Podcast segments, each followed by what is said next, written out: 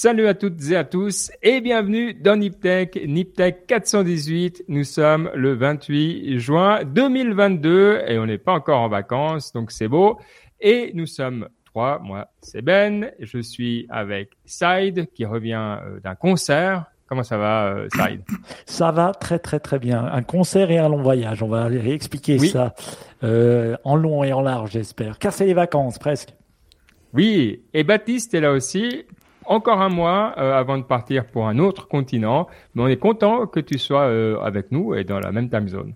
Ouais, salut Ben, salut Mike. J'allais dire oui, on n'est pas en vacances, mais on a quand même fait Niptech, euh, le dernier Niptech il y a trois semaines, et, euh, et Mike était parti. Mais oui, très content d'être avec vous, et en effet, je suis encore, en Europe pour un mois avant de partir pour les US pour ma thèse, parce que vous savez, je suis à l'ETH étudiant, et je vais dans une autre université pour faire ma thèse et très excitant. Enfin, je voilà, je, je parle là, je, commence, je, travaille, je travaille déjà pour eux là. D'ailleurs, il y a une news dans qui est qui est liée un peu à ça. Et euh, ouais, très très content. C'est beau, c'est beau. Tu vas les collectionner, tu sais. Euh, en plus, MIT, il n'ose même pas dire où il va faire sa thèse. C'est ça. Il dit même pas qu'il va au MIT, tu vois. Il dit, il est tellement euh... humble. Tu sais, il y a pas mieux. Tu passes de l'EPFZ à au MIT, ça va la vie. Ouais. C'est bien. Tranquillou. Tranquillou. Tranquillou, bon, tranquillou. Ben, en tout cas, bravo, encore une fois. Hein, on est fiers de toi qui va représenter l'Europe et un bout de la France et de la Suisse pour mmh. leur montrer comment c'est les vrais ingénieurs. exact. Mike, toi, tu étais en Asie, euh, oui. ça fait un moment. Alors, chaque fois que tu rentrais de voyage, bah, tu nous faisais un petit topo de ce que tu voyais. Hein. Mais ça faisait longtemps que j'en avais pas fait. Ah ben ouais, tu nous as parlé de tous les trucs qu'ils faisaient avec la voix, enfin tout, bien avant que, que ça débarque ici. Moi, je suis pas débarqué autant que là-bas encore. Euh, alors, impression d'abord où tu as été et quelles sont tes impressions. Je vais pas dire post-Covid parce qu'on est en, nouveau en plein dedans, oui. mais euh, mid-Covid. Alors euh, c'est vrai. Euh, première chose, c'est qu'on a de la chance de vivre en Europe, hein, parce que là-bas ils étaient en tous les masques partout, euh, voilà, toujours dans un monde Covid. Donc euh, c'était assez euh, assez étonnant. Donc euh, soyons heureux d'être en Europe et d'être en Suisse aussi, parce que c'est beaucoup moins difficile que dans la plupart des pays. Ça c'est la première chose. Premier pays que j'ai fait, que je devais faire, la Corée, mais j'ai pas pu le faire parce que j'ai eu des problèmes de visa. Voyager c'est très compliqué et voyager en Norvège c'est encore plus compliqué. Je, je, donne un exemple. Je devais aller au Japon. c'était, tu devais prendre rendez-vous pour prendre un visa, ce qui est totalement nouveau. Avant tu n'avais pas besoin de visa. Le visa prenait une semaine et après tu devais encore prendre un rendez-vous pour récupérer ton passeport pour prendre le visa. Euh, tout ça, ça fait des choses bien compliquées et puis ça dure deux semaines pour avoir ton visa, ce qui fait que tu loupes une partie. Alors je suis allé au Japon. Alors le Japon, vraiment beau pays. La dernière fois que j'y suis allé, c'était en février 2017, selon mes Google Photos, et euh, ça faisait plaisir, vraiment plaisir d'être là-bas. Alors pays euh, où voilà, t'as pas besoin de porter le masque dans la rue, mais 99,999999% des Japonais le portent, donc tu le portes pour faire comme tout le monde. Ça, c'est la première chose. Même pour courir, je suis allé courir à Tokyo, parce que j'essaie de quand même de courir dans chaque ville où je vais. Euh, je dirais qu'il y a 50% des gens qui courent avec le masque. Alors c'est bien hein, pour le pour le ça, ça développe ta, ta cage pulmonaire, mmh. mais quand même, j'étais je, je, je l'ai pas fait moi. Tokyo, vraiment pays euh, pays incroyable, hein, comme d'habitude. Dans la tradition, on a été bien mangé, le sushi. J'ai, si je parle pas de technologie, mais je parle plutôt de mindset. C'est vrai que une chose qui m'a bien choqué, moi qui aime bien le zen en ce moment, hein, un peu un peu le bouddhisme zen et tout ça, c'est qu'au fait, quand tu vas manger du sushi, les gens ils font que du sushi et ils le font extrêmement bien. Et ils le font depuis 50, 60, 100 ans, 200 ans la même chose.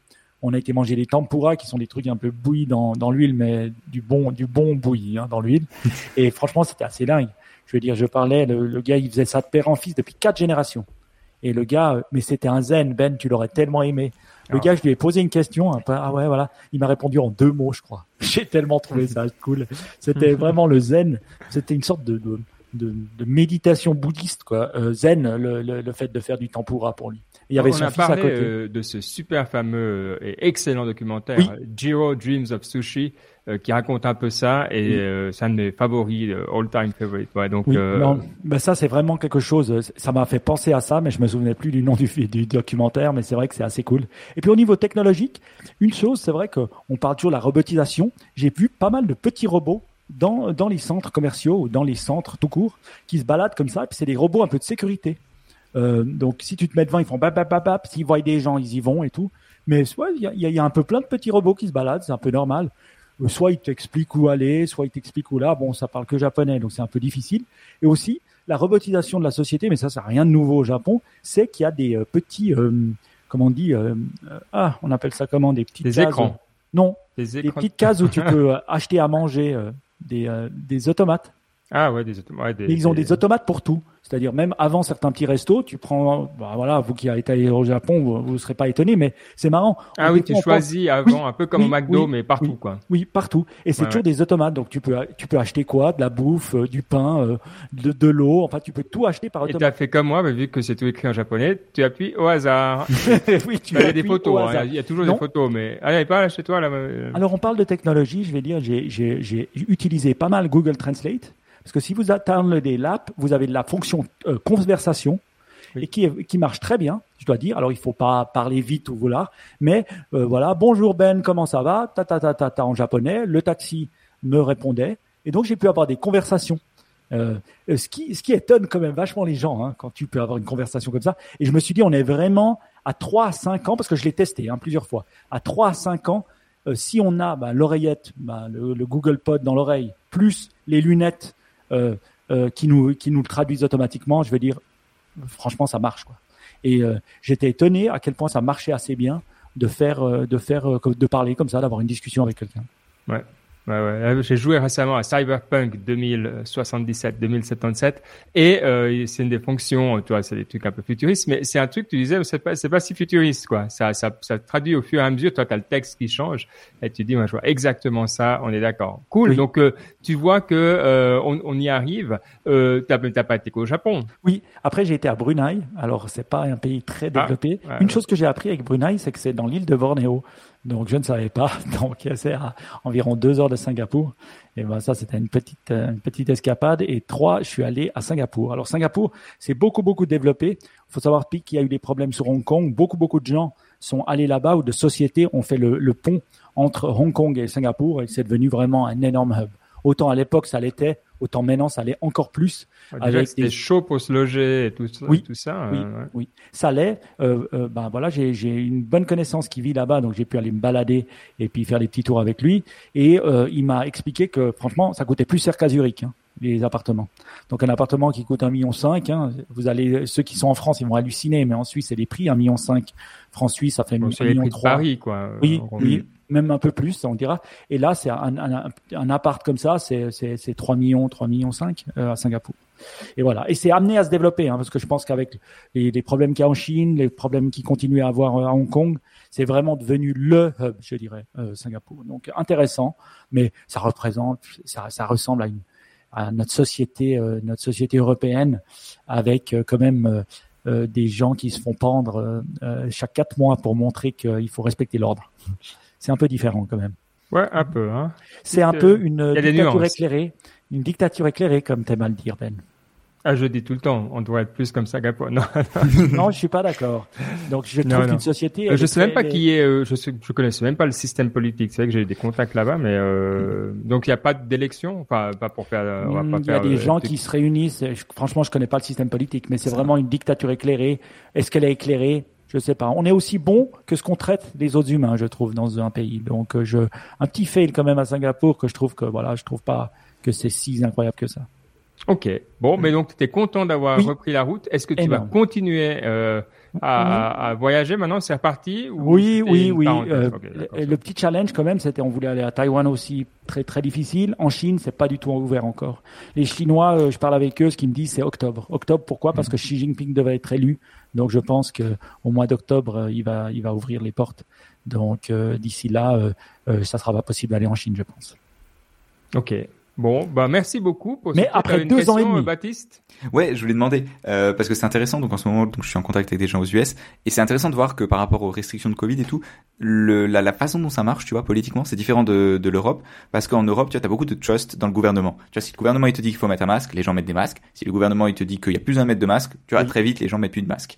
Alors que là-bas, c'est du coup le, les institutions qui font ce truc-là. Tu vois, genre le, le, le certificat Covid, le- le- l'université, elle t'oblige à en avoir un et c'est pas Ah. qu'elle t'oblige, tu vois, c'est elle t'oblige à en avoir un et c'est pas genre ils check avant que tu viennes sur le campus. Ils, à un moment ils avaient même des tests, des, t'étais obligé de faire des tests régulièrement et ils venaient et tu vois au hasard ils venaient chez toi ils disaient ah faut faire un test tu vois. Alors que c'est aux États-Unis tu vois c'est pas en Chine.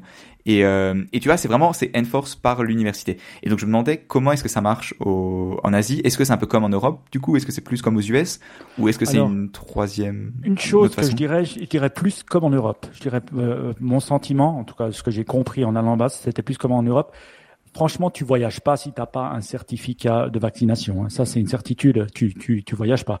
Donc, euh, si tu, euh, c'est très difficile parce que déjà là, tu devais te faire tester PCR à chaque euh, à chaque saut, ce qui est assez difficile hein, quand tu voyages parce mm. que quand tu arrives et que tu repars deux jours plus tard, tu dois être sûr que c'est comme ça. Et je dirais, au niveau des mask mandates, comme on appelle, là, bah, c'est l'État qui, qui dit OK, il faut mettre les masques ou pas. Après, ils proposent, comme à Singapour et au Japon, ils disent oui, euh, vous n'avez pas besoin de masques, mais c'est fortement se conseiller et tout le monde les met dans la rue.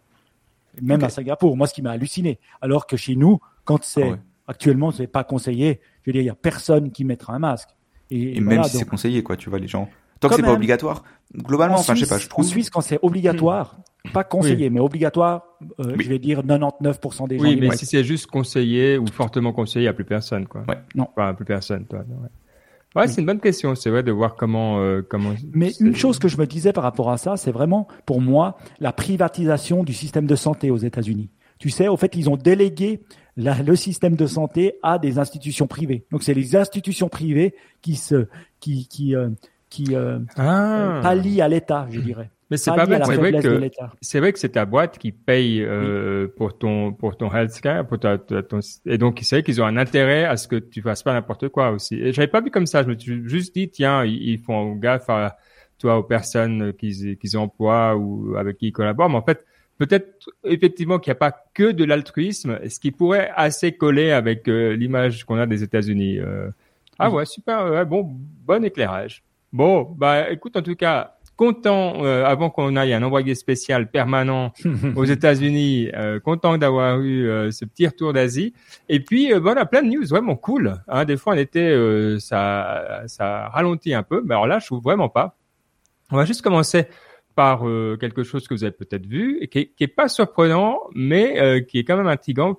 Si vous faites encore partie des gens qui sont sur cette plateforme, on parle de Meta, Facebook en l'occurrence, et de la ouais, d'Instagram, ouais, de la, de la TikTok, TikTokisation, ouais, on va le dire comme ça, euh, promise, en tout cas euh, annoncée euh, par la bande, on va dire. Alors Baptiste, euh, qu'est-ce qui se passe? Et puis euh, après, on va dire si on y croit ou pas. Bah, c'est assez simple en fait. C'est Mark Zuckerberg, il voit que le qu'il y a un risque que qu'en gros les jeunes passent de plus en plus de temps sur TikTok, les jeunes, vous savez, et et que du coup ben c'est un risque euh, pour euh, Meta pour Instagram ou Facebook parce que ben les jeunes ils, comment dire ils donnent les tendances souvent et que ben forcément ben, si vous êtes Mark Zuckerberg vous n'avez pas envie que, ça arrive. Et donc il a dit euh, allez-y copiez à, ses équipes en gros allez-y copiez TikTok et faites tout ce que TikTok fait vous le faites pareil vous copiez. Un peu comme à l'époque on se souvient des, des stories dans Instagram qui étaient genre famously copiées de Snapchat etc etc et donc le, le principe finalement de, de copier TikTok c'est vraiment de dire plutôt que d'avoir de la recommandation basée sur ce que vous vos amis voient. Donc le, feed euh, de algorithmique, c'est-à-dire trié algorithmiquement, mais quand même de, choses auxquelles on s'est abonné volontairement. Donc on a choisi. Ce, sera à la place ben, comme TikTok où on s'abonne jamais à quelqu'un, mais on fait juste on swipe et euh, et en fonction de ce que l'algorithme voit qu'on aime, bah, il nous en propose plus. C'est un peu comme ça que YouTube marche déjà également, où finalement les choses auxquelles on est abonné sont pas sont pas très efficaces, enfin sont pas ont pas beaucoup d'influence. Et, euh, je trouvais ça vachement intéressant parce que d'un côté il y a l'aspect que bah, TikTok ça marche, donc peut-être que ça marcherait aussi pour Facebook et Instagram, mais d'un autre côté c'est des réseaux qui ont été bâtis sur une dynamique différente, qui ont été bâtis sur l'idée que le que ben tu vas sur Instagram pour voir tes amis tu vois. Genre moi mhm. disons 70% de mon flux Instagram qui est intéressant entre guillemets ben c'est des updates de mes amis c'est euh, c'est des ah cette personne là que j'ai pas vu depuis longtemps qui fait ça ou ceci cela. De la même façon Facebook ben c'est ça aussi l'intérêt. Et donc le, la question c'est est-ce que ils ont raison d'aller après TikTok ou est-ce que ben c'est juste euh, le, le c'est pas possible de rester relevant finalement pour eux? Vas-y Mike. Non, moi, moi je dirais que finalement, quand on entend les chiffres de TikTok, ils sont complètement malades, les chiffres de TikTok. Je veux dire, j'entendais le Galloway en parler euh, dans Pivot. Il disait quoi? Alors, c'est, je crois que c'est des statistiques américaines, hein, mais que les jeunes, ils passent entre 90 minutes et 120 minutes par jour sur TikTok. C'est une addiction énorme. Et c'est vrai que ce short form, je regardais aussi avec mes petits cousins, tout ça, comment ils font, c'est très addictif. Moi-même, j'ai un peu essayé. Et ce que j'aime dans TikTok, c'est vraiment, j'ai pas besoin de login automatiquement. Et puis, automatiquement, il va voir ce que j'aime. Des fois, c'est pas bien, justement, parce que si je vois ton feed TikTok, je vois ce que t'aimes, souvent. Et malgré toi. Donc, euh, voilà. Donc, cette façon de nous donner du contenu qui n'est pas que de nos amis, mais qui est lié à la totalité de l'algorithme ou la totalité de la communauté TikTok, je trouve que c'est hyper fort. Moi, j'ai commencé, je dirais pas que mon feed YouTube est comme ça. Par contre, dans YouTube, il y a un petit onglet qui s'appelle Shorts, ils appellent ça Shorts, où là, c'est vraiment TikTok-like. Et j'ai aussi vu des jeunes le faire hein, sur YouTube, euh, mes petits cousins. Donc, je vois qu'il y a vraiment les deux euh, euh possibilités. D'un côté, TikTok qui le fait extrêmement bien, et puis de l'autre côté, YouTube qui a quand même le coup d'avance, je dirais, sur Facebook. Ouais, bon, YouTube, effectivement, c'est vrai que c'est déjà plus, euh, c'est déjà comme ça. Moi, je regarde euh, beaucoup d'échecs. Là, je veux dire, c'est évident qu'il comprend très vite euh, quand tu phases, quoi. Puis quand tu changes un peu, il, il s'adapte assez vite. Mais c'est vrai qu'il n'y a pas ce côté viral. Il s'est adapté encore à toi. C'est, c'est encore, je sais pas, c'est encore cette idée un peu sociale de dire c'est toi, son attention, tandis que TikTok est, évidemment, c'est toi aussi, mais ils ont plus ce truc en disant attends, si c'est viral, euh, même si c'est mm. pas un truc, toi, même si c'est pas des échecs, par exemple, ça, ça va te plaire quand même parce que c'est assez proche. Je pense qu'ils sont plus forts pour ça, euh, mm. clairement. Mais, Et, mais si je vois, enfin, je vois Caroline qui utilise euh, Facebook. En gros, elle aime bien regarder, tu vois, les trucs d'animaux, les machins, les vidéos qu'on connaît. Et finalement, peu à peu, c'est aussi ça dans Facebook. Je veux dire, ils ont quand même déjà beaucoup évolué par rapport à juste, tu mm-hmm. sais, le, le feed euh, de tes amis. Euh, comme j'aime encore Twitter, c'est pour ça que j'aime bien Twitter. Vraiment, le, le, dernier truc qui vient, c'est voilà, c'est le premier truc que tu vois. Euh, moi, j'apprécie ça, et, je pense que toi, typiquement, euh, je résiste à, à cette à la tendance de Twitter de, de, de vouloir proposer d'autres trucs. Justement, je trouve que c'est moins bien. donc, je comprends si tu as juste envie de regarder des trucs, voilà. Mais si tu fais gaffe à tes amis, sincèrement, euh, Hmm. J'aime pas trop cette tendance parce que je suis vieux aussi. Ouais, parce que t'es vieux. Et puis, euh, j'aimerais juste dire un truc. Si vous vous souvenez, les vieux comme nous, vous vous souvenez d'il y a 5 ou peut-être 8 ans, euh, Facebook avait tout d'un coup mis tous ces, euh, tous posts publics tous les posts que tu faisais et on devait par défaut les remettre privés dans sa communauté. Je me souviens qu'il y avait eu un changement d'algorithme, il y avait eu des monstres gueulés et c'était une des raisons parce qu'ils voulaient te faire voir des, des, choses qui n'étaient pas liées parce que finalement tu étais aussi limité que ta communauté l'était. Donc euh, voilà. Une chose, j'avais oublié changement, mais c'est vrai qu'à l'époque c'était le tremblement de terre. Le tremblement de terre. Tu, te sentais complètement exposé, comme de regarder chez toi. Enfin, c'était terrible, quoi. et au fait, je trouve que TikTok c'est quand même l'inverse, parce que moi, quand j'ai été un peu sur TikTok, je me suis jamais créé de compte. Je me suis jamais créé de compte. Donc en fait, tu vois les, les dopes de base, comme quand tu vas sur euh, sur YouTube sans, sans te loguer, tu vas vraiment que de la. Mais l'algorithme il comprend très vite ce que tu veux contrairement à YouTube, je trouve. et, et, c'est ça. Après, on sait que Facebook copie extrêmement bien. Moi, je crois qu'ils ont deux machins. Quand on dit Meta, on dit surtout, ce que j'ai compris hein, de la news, c'est surtout Facebook. Euh, Instagram, je crois qu'ils ont quand même un modèle qui fonctionne avec les stories, avec le truc, avec la pub à l'intérieur et tout. Je pense que c'est un modèle qui fonctionne assez bien et ils vont, ils doivent un peu faire renaître de leur cendre le modèle Facebook. Hmm, non, ils sont quand même, ils le font beaucoup sur Instagram aussi. L'application, alors j'utilise la, la, version web, du coup je le vois pas trop, mais l'application ils ont aussi intégré des, des choses qui ressemblent au, à TikTok, ça s'appelle les Reels, je crois. Le, enfin de base les vidéos ont plus de place, les contenus ils sont, en, t'as un seul, une seule image par euh, par euh, écran, comme ça l'algorithme sait ce que tu vois. Donc si, si ils sont aussi en train de le faire sur Instagram.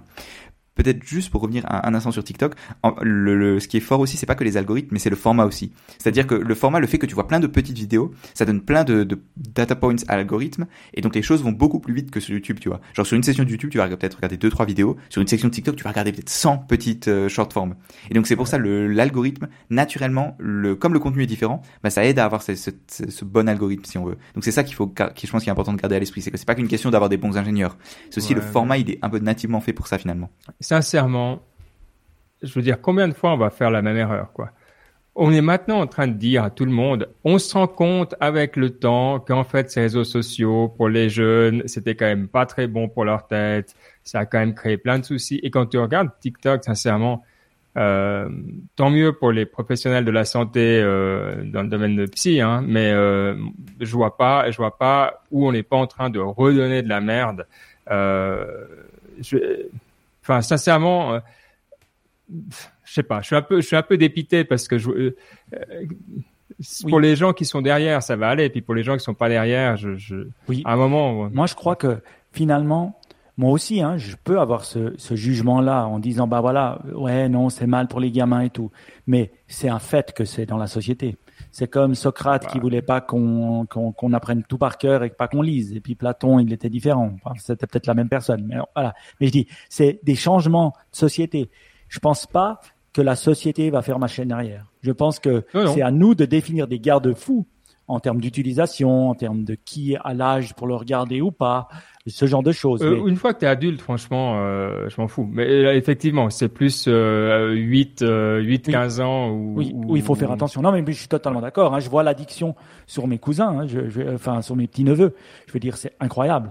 Et je trouve que ce long, short form, il est addictif. C'est tac, tac, tac, tac, tac. Et puis le hit que tu avais en regardant euh, une truc de 30 secondes, maintenant c'est 5 secondes. Tac, tac, tac, tac, tac. Et je voyais les petites, elles regardent par exemple des gens qui se maquillent.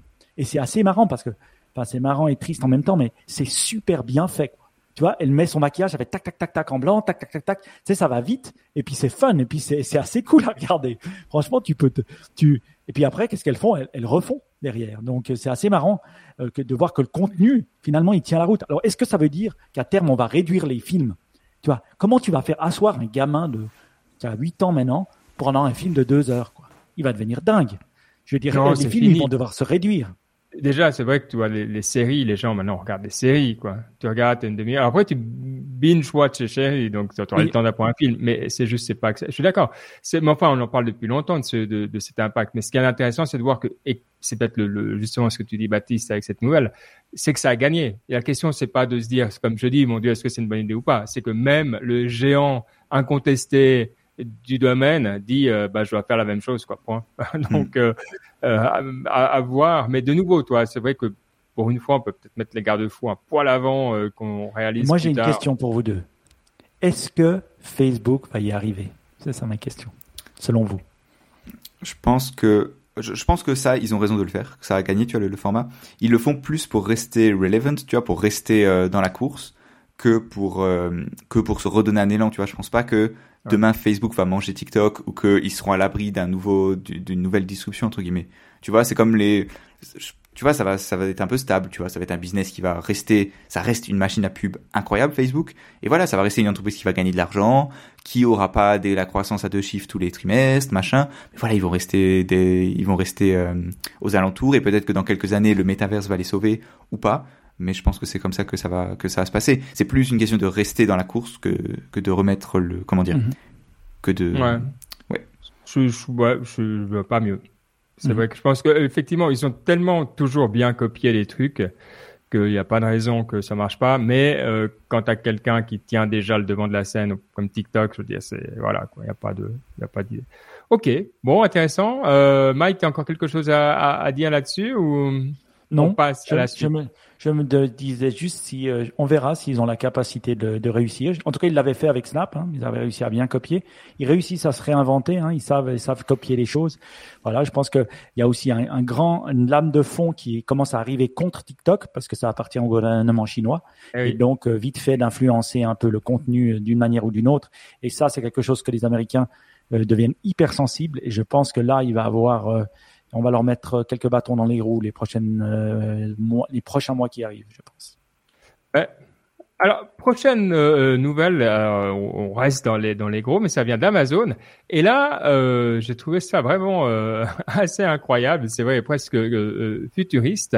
C'est alors déjà, je connaissais pas. Il y a le Amazon Remorse 2022. Euh, Baptiste, déjà, c'est quoi? C'est leur conférence annuelle tech? Ouais, c'est une conférence, c'est entre le, c'est entre la conférence développeur, je dirais, et la, le, le show un peu plus inspirationnel, disons. Et en gros, c'est là qu'Amazon ils montrent un peu leurs nouveautés techniques. Le, ouais, c'est, je sais pas, j'aurais tendance à dire, c'est un peu comme la, la Google I.O. ou la WWDC d'Apple, mais sans la partie, euh, sans la partie développeur, si on veut. Mais c'est un peu, c'est un peu plus flou, je dirais. Ouais, c'est un mix. En tout cas, euh, voilà, ce qu'ils ont présenté parmi euh, plein d'autres trucs, vous pouvez regarder justement sur YouTube. Ils ont les, les conférences évidemment euh, en disponible et euh, ils ont une nouvelle fonctionnalité qui permet euh, de recréer via Alexa la voix de, de personnes que vous connaissez ou d'autres, enfin des voix existantes. Et on se dira bon bah qu'est-ce qu'il y a de nouveau? C'est la, synthèse de la parole. Mais, et c'est là où c'est super intéressant, ils ont besoin d'environ une minute de, euh, de voix, disent-ils, pour euh, imiter. Donc, ce qu'ils font, c'est pas qu'ils refont une synthèse, ils ont leur synthèse, mais ils font de la conversion à partir de leur synthèse pour recréer, euh, en tout cas se rapprocher d'une voix qu'on leur propose. Et cette conversion-là, pour avoir bossé dans le domaine, euh, la seule façon qu'on faisait avant, alors moi j'ai travaillé là-dedans il y a, il y a 20 ans euh, ou 30 ans euh, ou plus, euh, ben il y avait quelqu'un qui enregistrait comme nous et puis il faisait des transitions. Alors il y a des transitions intéressantes dont je me souviens parce que par exemple il y a des transitions rares comme omble chevalier, le omble, le bleu c'est rare, mais on veut l'avoir quand même. Donc, il y avait beaucoup d'omble chevalier dans, dans, nos trucs. Euh, et, le fait qu'on puisse maintenant simplement, euh, on savait que ça arriverait un jour. Enfin, je, trouve ça euh, vraiment délire. Et bon, il nous montre une démo.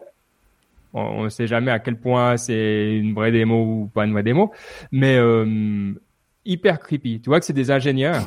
C'est génial, c'est beau, ça me fait rêver quand je pense avec ma casquette avant quand je le faisais.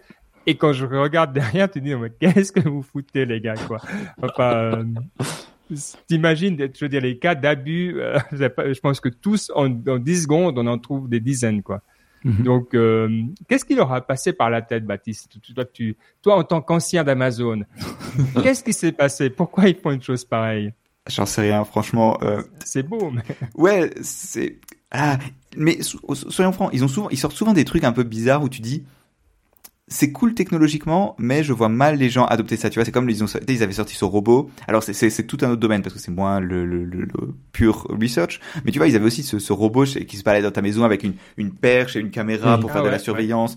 Et clairement, ça coûtait trop cher pour être euh, pour être euh, distribué de manière euh, étendue, mais c'était c'était intéressant à voir. Et tu sais jamais, c'est toujours pareil. C'est aussi ça le but, je pense, de ces trucs-là, c'est c'est de faire un pari. Tu vois, si jamais il y a un potentiel avec cette technologie, ben autant être le premier, tu vois. Et je pense que c'est un peu ça, c'est la même chose, quoi. Ils essayent, et si ça se trouve, ça a marché. Si ça se trouve, il va y avoir une bonne idée, un, un bon usage qui va leur, euh, leur rentabiliser le truc. Et puis sinon, bah, ils diront juste que ça, ça permettra juste de montrer que c'est une compagnie innovante et euh, ils essaieront le, le, le, prochain truc. Dans ce cas-là, ce que j'avais entendu qui était vachement intéressant, c'était de dire qu'en fait, le, le, use case, euh, en, en, gros, la, la, raison pour laquelle ils, laissent les ils laisseraient les utilisateurs personnaliser la voix, c'est que tu peux imaginer avoir des célébrités, tu vois, qui font mm-hmm. Alexa, sans payer les royalties aux célébrités du coup. Parce que tu trouves une interview de 10 minutes de Tom Cruise sur, euh, sur, sur YouTube, tu fais écouter la truc de Tom Cruise à Alexa et boum, t'as Alexa qui parle comme, comme Tom Cruise sans payer de royalty à Tom Cruise puisque c'est pas c'est pas Amazon qui l'a fait, tu vois, c'est toi. Et euh, et ça me semble vachement plus intéressant que de faire revivre ta grand-mère parce que personne n'a envie de faire ça. Genre concrètement, personne n'a envie d'avoir la voix de quelqu'un que tu connais. Enfin, je sais pas. En tout cas, moi, ça me semblerait très creepy. Mais je sais pas. Est-ce que vous, ça vous ferait rêver? Ouais. C'est toujours marrant parce que dans ce genre de news, je vais toujours lire les commentaires parce que c'est Tony Robbins qui te parle tous les matins. oui, alors ça, ça peut être hein bien, quoi, qui te gueule dessus et puis qui te ou, euh, ou David Goggins ou, euh, ou, euh, ou notre ami, notre ami, j'en m'en souviens pas, Joko Willink. Ça, bah, je tu vois, ouais, Joko, tu vois, on a déjà trouvé là, là, là, là, franchement, Baptiste, tu m'as sorti du mode ma, ma grand-mère morte ou un parent qu'on aimait un peu, et le fait de mettre quelqu'un que je connais, ça, ça me donne beaucoup plus envie. Donc euh, c'est assez cool le, le, feature, je trouve. Parce que mes, mes, gamins, par exemple, ils reconnaissent la voix de Tony, de, de Tony et ils reconnaissent la voix de Joko Willink. Donc eux, ils rigoleraient bien hein, si Alexa avait cette voix-là. Donc il y a un côté où, par exemple, un comique, tu vois, un comique euh, euh, français ou autre que t'aimes bien, ça peut être un, assez cool d'avoir la voix. T'as raison. Mm. Mais quand ils le, le vendent, en tout cas dans l'article qu'on lit, c'est pour les loved ones. Donc de là, moi, bon, c'est un peu creepy parce que est-ce que tu vas avoir le nom, le, la voix de ta femme qui te parle quand t'es pas là ou la voix de, je sais pas, c'est un peu bizarre. En plus, tu parles à Alexa d'une manière assez, comment dire, tu vois, c'est c'est pas. Oui, tu l'as pas, tu dis pas merci. Tu ouais, genre euh, éteins la lumière, euh, fais ceci, cela, ça, c'est un peu bizarre.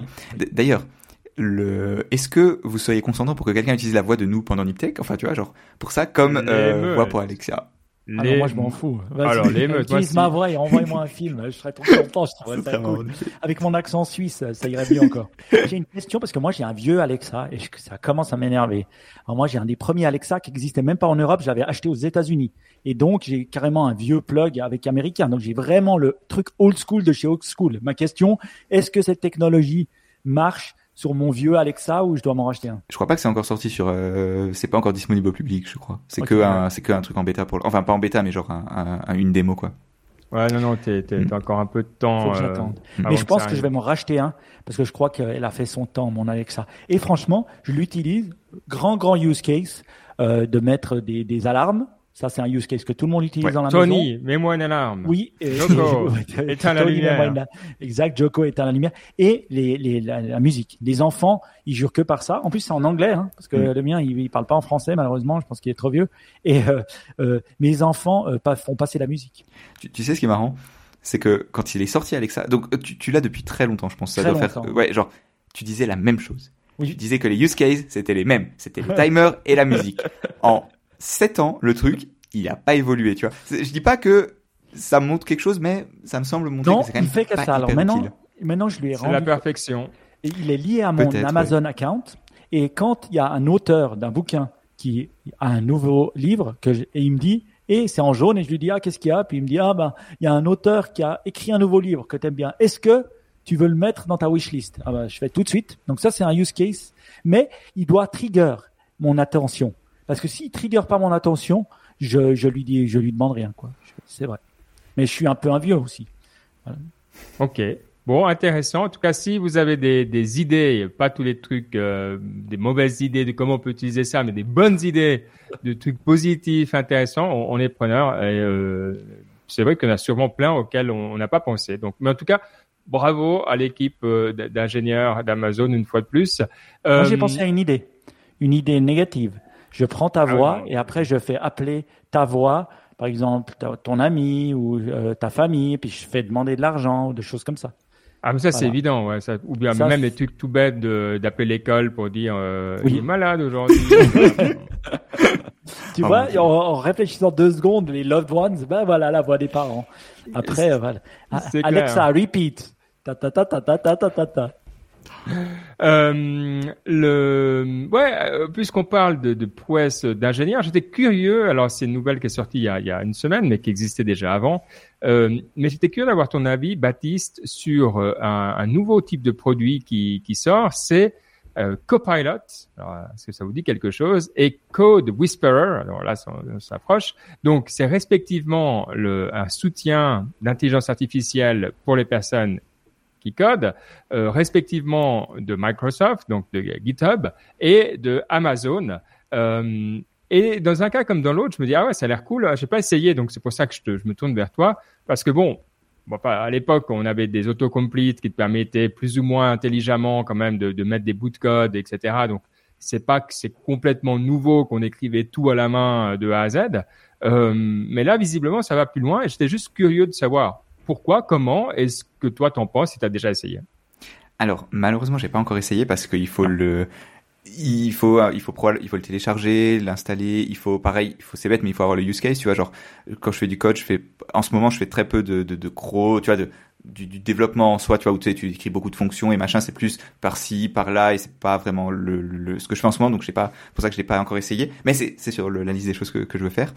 Et, euh, mais, clairement, c'est, c'est une idée très, enfin, c'est super intéressant. Peut-être pour prendre un peu de recul pour expliquer ce que c'est. En gros, le, plutôt qu'un autocomplete qui juste, en gros, l'autocomplete de base, il analyse de manière, euh, comment dire, certaine ce qui se passe. Donc, il sait, il comprend le langage de programmation et il peut dire, ah, là, tu veux, euh, là, tu as 10 possibilités et en gros, tu, il te propose des 10 trucs. Peut-être il y en a un qui est plus probable que les autres que les autres. Et avec euh, les flèches haut et bas du clavier tu sélectionnes le truc et tu fais entrer. Et c'est déjà pratique parce que ça, ça t'évite d'aller dans la dans la dans la documentation et de voir que ah est-ce que la fonction c'est euh, add ou append ou tu as des, des tu as des trucs sémantiques comme ça. Donc ça c'est déjà c'est déjà super pratique Là, c'est un niveau au-dessus où en gros, tu vas écrire le, le, nom de la fonction, par exemple, je sais pas, genre euh, répète ce que je dis, tu vois, je sais pas, un truc comme ça, où tu vas et donc tu vas dire ça, tu vas ajouter peut-être un petit commentaire pour expliquer, pour donner des détails, et tout seul, l'intelligence artificielle va être capable de décrire du code qui euh, qui fait ce que tu lui demandes.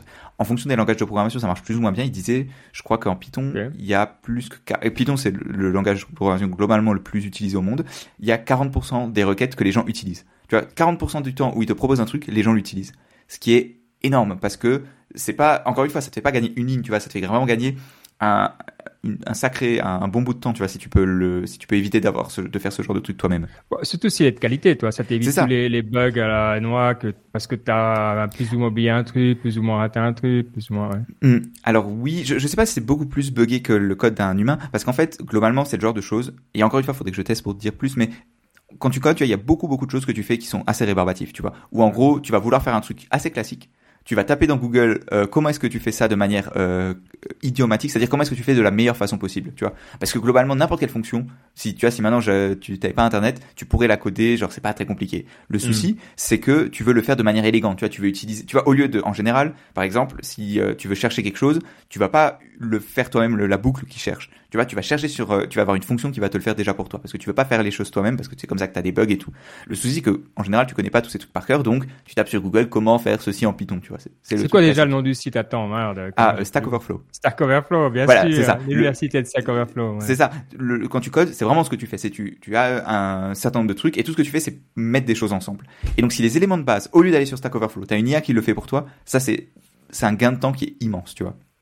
Ok, donc Parce tu vois, donc l'intérêt, il est évident. Donc en gros, euh, c'est 10 dollars par mois. Toi, tu dis non, mais si moi je dois faire un projet, les 10 dollars, je les mets. Euh... Exact. Ouais. Et le, et ce qu'il faut voir, c'est que c'est pas quelque chose qui est ultra compliqué non plus, parce que comme dit, c'est des choses qui sont très classiques. Tu vois, c'est genre le l'IA, l'équivalent tu vois pour un humain, ce serait convertir un, une phrase, un commentaire en recherche Google et euh, cliquer sur le premier lien Stack Overflow. Tu vois, c'est c'est un peu ça le, genre de choses que l'IA ferait. Et, euh, et clairement, c'est c'est euh, à la portée du IA, je dirais. Ce qui est intéressant de voir, cependant, c'est que de base, le modèle qu'ils utilisent, c'est les mêmes modèles et les mêmes language models qu'ils utilisent pour faire du texte, euh, du natural language, donc du, texte parlé. Et ça, c'est super intéressant. Ça veut dire que tu as le même type de modèle, tu as le même type d'intelligence artificielle qui peut à la fois faire du code et faire du langage naturel. Et ça, c'est super puissant parce que ça veut dire que plus ton modèle est généraliste, plus il est puissant, plus il peut inférer de choses et plus il peut utiliser le contexte, le comment dire, plus, moins tu as besoin de... En gros, le but de l'IA, globalement, de l'intelligence artificielle, c'est d'être le moins spécifique possible. Et ça veut dire, et si un modèle arrive à faire à la fois du code et du langage naturel, ça veut dire qu'il a un degré de généralité qui est plus ah, grand que le juste même deviner le prochain mot. Globalement, ouais, c'est le même, le même modèle de base. Alors après, vrai. il est un peu raffiné et tout. Mais voilà, si tu as besoin que de raffiner un modèle au lieu de le faire entièrement de, de, de, de rien, c'est déjà une avancée qui est assez impressionnante. Bon, et puis c'est tellement normal que ce soit sur GitHub. Enfin, c'est Ouais. l'endroit euh, idéal. euh, J'ai une ouais, question sur ça, euh, mais plus au niveau du business model. Euh, comment Amazon se fait de l'argent euh, en sortant quelque chose comme ça? Alors Amazon, je crois qu'ils le font, ils ont, ils le vendent, enfin ils le un- mettent. c'est un des services qu'ils ont, ouais. Ouais, dans AWS, ils ont un, un éditeur de code online où tu peux genre écrire du code euh, dans un navigateur. En gros, et, ça marche et ça tourne sur des serveurs. Le but, en gros, c'est qu'au lieu de, enfin, ouais, ça te permet de, tu vois, au lieu de d'être sur ton ordi en local, tu peux être sur un serveur. Et donc, ça te permet que si le serveur crash, ben t'as pas ton ordi qui crash, etc., etc. D'un point de vue de sécurité, tout ça a beaucoup d'avantages. Et aussi, ben c'est toujours le même, tu vois. Chaque ordi est différent, chaque serveur est le même, tu vois. Donc ça, ça permet aussi de simplifier ça. Et donc c'est intégré là-dedans. Mais je sais pas à quel point, parce que pareil, c'est Amazon, tu vois. Genre GitHub, s'il sort quelque chose, tu peux te dire que ça marche à peu près. Amazon, c'est jamais sûr. Des fois, c'est un peu plus des bêtas que des Mhm. qu'un service fini. Ah, donc Est-ce que ça pousse à tests, utiliser AWS Ça sera payant, ça sera payant. Et oui, ça sera hein. payant, ouais. Ça sera Ouais. payant. Ok. Mais le, pour l'instant, c'est gratuit, mais, mais c'est ça, mais tout le monde devra l'avoir. C'est évident que si tu as le choix entre une plateforme ou l'autre et que une a le, le, l'intelligence, le code Whisperer ou similaire et l'autre pas, à la longue, tu vas perdre des- du monde. Parce que Mhm. c'est vrai que c'est déjà, puis surtout ces écosystèmes, ils sont tellement compliqués maintenant. Et s'ils peuvent te dire, attends, tu veux faire ça, mais utilise ce service-là qui le fait tout seul pour toi parce qu'on l'a déjà. Sincèrement, rien que de savoir des fois sur AWS qu'ils ont des systèmes qui existent, c'est dur. Donc moi, je trouve ça, euh, à tout point de vue, c'est évident que, toi, on parlait de, de, de autant le no-code, ouais, bon, ok, il y a plein d'usages et pour les trucs simples, ça marche nickel. Mais ça, c'est, ouais. Mm. Et j'ai un dernier point aussi qui je pense qui est important aussi pour comprendre ça, c'est que le et je pense qu'on en parlait déjà dans l'Iptech Explore avec euh, Antonio, euh, c'est que le, les gens qui font du code, il y a aussi une diversité qui est énorme, tu vois. T'as des gens qui font euh, qui font du code pour des systèmes embarqués, tu vois, pour le la tu vois pour une pour une voiture et ça, tu vois, c'est très euh, bas niveau, disons. Tu vois, c'est du code en général du C++. Pour ceux qui connaissent, tu as des gens du, code de très bas niveau qui doit être très fiable, donc qui est testé, qui est extensif. Tu vois, c'est c'est vraiment c'est et les gens qui en font. Tu vois, c'est pas le c'est des gens qui ont de l'expérience et qui savent ce qu'ils font, tu vois. Et d'un autre côté, tu as des gens qui font euh, qui font du code qui est très euh, comment dire très c'est c'est très euh, c'est une commodité, tu vois. C'est quelque chose de très simple. Le code tous les deux ans, euh, tu vas complètement changer, tu le jettes à la poubelle et t'en fais un autre. Le t'as des gens même et donc ça mais ça c'est encore des codeurs qui le font, tu vois. Et ça déjà pour eux un truc comme Copilot c'est important.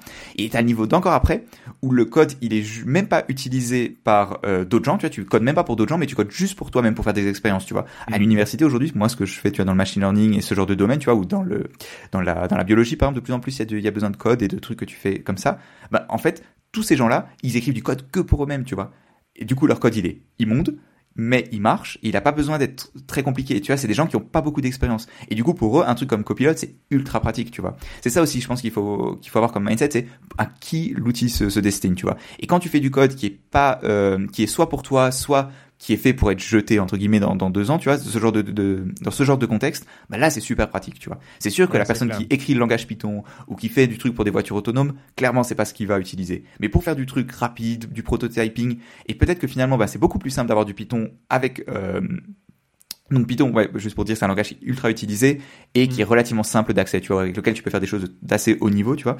Le d'avoir du Python, c'est peut-être plus simple. Et euh, donc ce cette IA, c'est peut-être plus simple même que d'avoir du no code, parce que le no code, ben c'est pas, euh, c'est comment dire, c'est pas, euh, c'est très spécifique. Tu vois, chaque plateforme de no code est différente, machin. Ça coûte de l'argent parce que bah, évidemment c'est du software qui est pas libre, alors que Python c'est libre et tout. Et donc le, et donc c'est intéressant de voir aussi que le, le use case que ça apporte et la démocratisation que ça peut apporter, c'est assez, ça a aussi un gros potentiel. Ouais, Bon, c'est intéressant. Bon, bah, et si, bah, je suis sûr que dans, dans, parmi vous, il y a des gens qui ont dû utiliser déjà euh, cette nouvelle, euh, ces nouveaux outils. Euh, de nouveau, super intéressés. Venez sur notre groupe Signal pour nous faire un petit retour. On, sera hyper motivé d'en savoir plus. info at niptech.com hein, si vous voulez nous rejoindre ou sur Twitter. Vous, vous savez, vous savez tout ça. Et puis, bah, bah, hyper intéressant. dernier petit sujet, allez, quasiment euh, pour aujourd'hui, avant qu'on passe dans les Tech, la partie inspiration, c'est la robotique. Et c'est vrai que euh, bah, on en parle de temps en temps. Hein. vous savez qu'on s'intéresse aussi euh, pour les drones. Mais là, il y a des nouvelles, des nouveaux cas intéressants qui débarquent. Alors, on sait que des sociétés comme Amazon sont euh, hyper, euh, voilà, poussées tout ce qui est euh, robotique. Hein. On a tous vu ces machines de leur warehouse, de leur, comment, je sais même pas comment on dit en français, où il y a ces, ces, robots qui passent en grille comme ça, qui se croisent avec les étagères. bon, c'est impressionnant. Si vous l'avez pas vu, c'est le moment de le, faire. Mais visiblement, ils ont encore été un, pas plus loin, Baptiste. et ben voilà, si on, si on a fait un bout pour pourquoi pas tout faire? Euh, ouais, alors le et en fait ce que je trouvais vachement intéressant c'est de mettre en contraste en fait d'une part la news d'Amazon donc les nouveaux robots fully autonomous de, des, entrepôts Amazon et de l'autre côté une euh, une startup que j'ai donc que j'ai découvert par le par justement mon mon, projet à MIT où euh, où eux en fait ils approchent le ils disent aussi qu'ils font des robots autonomous notamment pour les entrepôts parce que ce qu'il faut voir c'est que c'est donc ces entrepôts c'est un peu le, le c'est super intéressant comme terrain pour la robotique parce qu'il y a un besoin, tu vois. Et tu sens que c'est pas suffisamment compliqué. Il y, a, pas toutes les difficultés du vrai monde, tu vois. L'objectif, si tu veux, le, le Graal dans, dans 100 ans ou dans je sais pas combien de temps, c'est, tu vois, c'est les voitures autonomes, c'est d'avoir des robots euh, humanoïdes qui peuvent euh, marcher, qui peuvent comprendre leur environnement, s'adapter à n'importe quoi. Ça, c'est, tu vois, ça c'est l'objectif. La question c'est où est-ce que, ben, si tu veux le faire aujourd'hui, où est-ce que c'est suffisamment simple pour enlever une partie des contraintes mais que c'est quand même que ça a quand même un usage économique. Et en gros, il semblerait que les warehouses, donc les, les, les entrepôts, c'est ah c'est un peu le, le, bon terrain. Et donc le mais le, ce qui est intéressant, c'est donc de voir le contraste entre d'un côté donc Amazon et donc ils disent c'est les premiers euh, fully autonomous euh, donc euh, robots pour justement les, les warehouses qui en fait sont des, des robots qui sont quand même encore qui sont dans un environnement en fait qui est fait pour les robots, tu vois. Où en gros ils viennent euh, Ils prennent des conteneurs de taille euh, qui ont l'air standard, ils les ramènent, euh, ils les cherchent dans des endroits, ils les ramènent. Alors il y a un peu du début de, euh, Real World Robotics, qui est un peu le nom qu'on utilise pour ce, domaine, où finalement tu veux appliquer la robotique, mais finalement au vrai monde, où tu interagis avec des humains, tu as des domaines qui changent et tout et tout.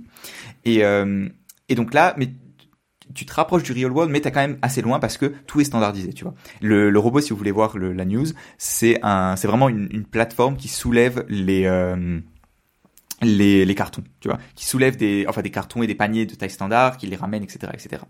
Et de l'autre côté, en fait, la, la, la startup donc du, dont je parle, qui s'appelle Covariant.ai, en fait, eux, ce qu'ils font, ils partent du, de l'autre côté et ils essayent en fait de l'un des usages qu'ils montrent, c'est tu as une, une boîte, donc tu as un, un, de ces paniers justement avec dedans plein d'items. Donc ça peut être des, mm. ça peut être des casseroles, ça peut être euh, des petites boîtes de café, ça peut être un, un peu n'importe quoi. Et le but, c'est de euh, de trouver, de d'arriver à attraper avec une main robotique le, les objets. Et ça c'est beaucoup plus dur parce que ben, ces objets sont pas standards, tu vois. Il les euh, grand, il grand classique de robotique, hein, tout ce qui est attrapé. Euh, ouais. C'est ça. Et, euh, et en fait, tu vois que les approches dans les deux cas sont vachement différentes parce que dans un cas, tu euh, tu optimises ce que le robot doit faire. Comment dire non Tu optimises en fait l'environnement du robot autant que le robot.